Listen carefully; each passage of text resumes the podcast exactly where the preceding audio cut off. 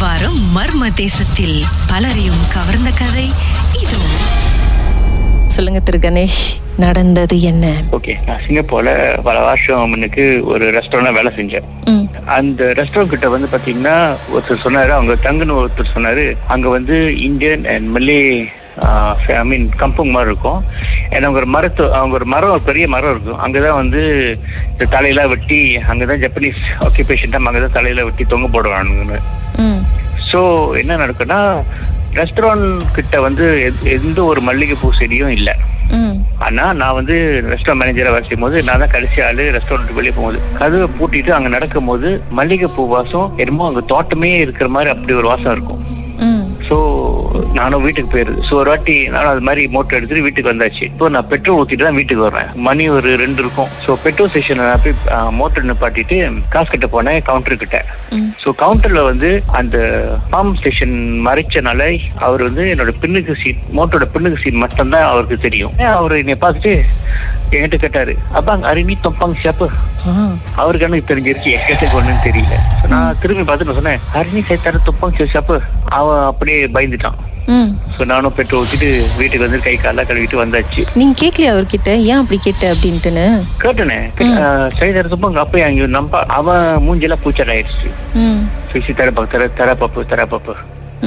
So அதுக்கு மேல கேட்டா அவன் மயக்கம் போட்டான்னு நினைக்கிறேன். ஸோ அதுக்கு மேல அவரையும் நான் கேட்கல.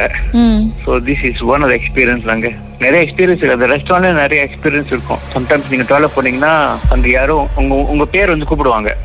And நீங்க போய் திருப்பி அங்க உள்ள அங்க ஸ்டாஃப் மேபி ஒரு ஒன் ஸ்டாஃப் ரெண்டு ஸ்டாஃப் தான் இருப்பாங்க. ராத்திரி ஒரு பன்னெண்டு மணிக்கு மேல. சோ நீங்க வந்து நினைப்பீங்க என்ன விஷயம் சொல்லிட்டு திருப்பி போய் அவரு கேட்டீங்கன்னா அவர்கிட்ட கேட்டீங்கன்னா கேட்- ஏன் வந்து கூப்பிட்டேன் கேட்டீங்கன்னா அவர் முழிப்பாரு. நான் உங்களை கூப்பிடவே இல்லையேன்னு.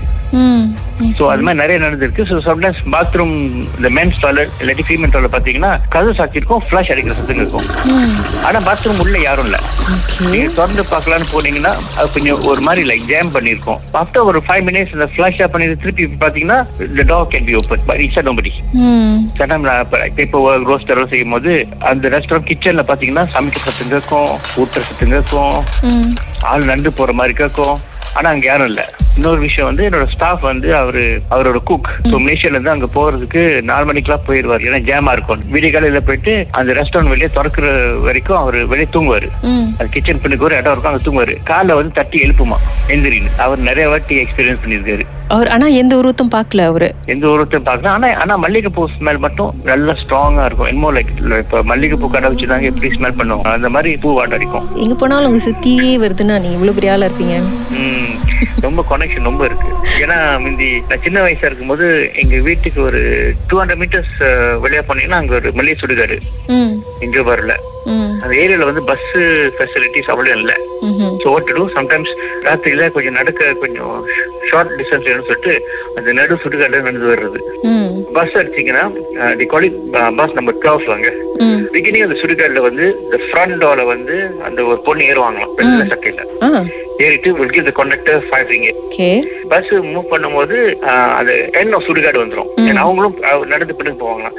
பட் பின்னுக்கு அந்த என் ஆஃப் சுடுகாடு பிரஸ் பட்டன் அண்ட் கீழே இறங்கிடுவாங்க கீழே இறங்கி அப்- அப்படியே சுடுகாடு உள்ள பூந்து அப்படியே காண போயிருவாங்க அண்ட் அவங்க கொடுத்த அந்த அஞ்சு வழியை பாத்தீங்கன்னா B green leaf taxi people சொல்லாது. பிகினிங் அந்த சுடுகாடுல வந்து பேசஞ்சர் the back door டாக்ஸில ஏறி வராங்களாம் எங்க போறேன்னு கேட்பாங்கன்னா சொல்லுவாங்க போன்னு. டைம் அந்த என் ஆஃப் சுடுகாடு போனோடனே திரும்பி பார்த்தா காண போயிருவாங்க சீட்டே இருக்க மாட்டாங்க. ஸோ அந்த மாதிரி ஏரியால நான் வந்தேன். ஒன்னும் பார்க்கல பேபி அந்த ஏரியால இருக்கறனால ஏரியா பையன் சொல்லிட்டு விட்டுட்டாங்க நினைக்கிறேன்.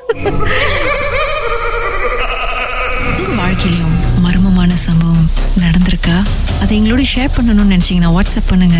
பூஜ்ஜியம் ஒன்று ஆறு நான்கு ஒன்பது ஒன்று மூன்று மூன்று மூன்று மூன்று. உங்க பெயர் அதுக்கப்புறம் ஹேஷ்டாக் எம் டி அப்படின்னு டைப் பண்ண மறந்துடாதீங்க. மர்ம தேசத்தில் இடம்பெற்ற கதைகளை மீண்டும் கேட்கணும் அப்படின்னு நினைச்சீங்கன்னா ஷாக் என்ற ஆப்லயும் இருக்குங்க. S Y okay language setting தமிழ்னு செட் பண்ணுங்க. சர்ச் பட்டன்ல மர்ம தேசம்னு டைப் பண்ணுங்க. ஷாக் காஸ்ட் பக்கத்தில் மர்ம தேசத்தில் இடம்பெற்ற எல்லா கதையும் நீங்கள் கேட்கலாம்.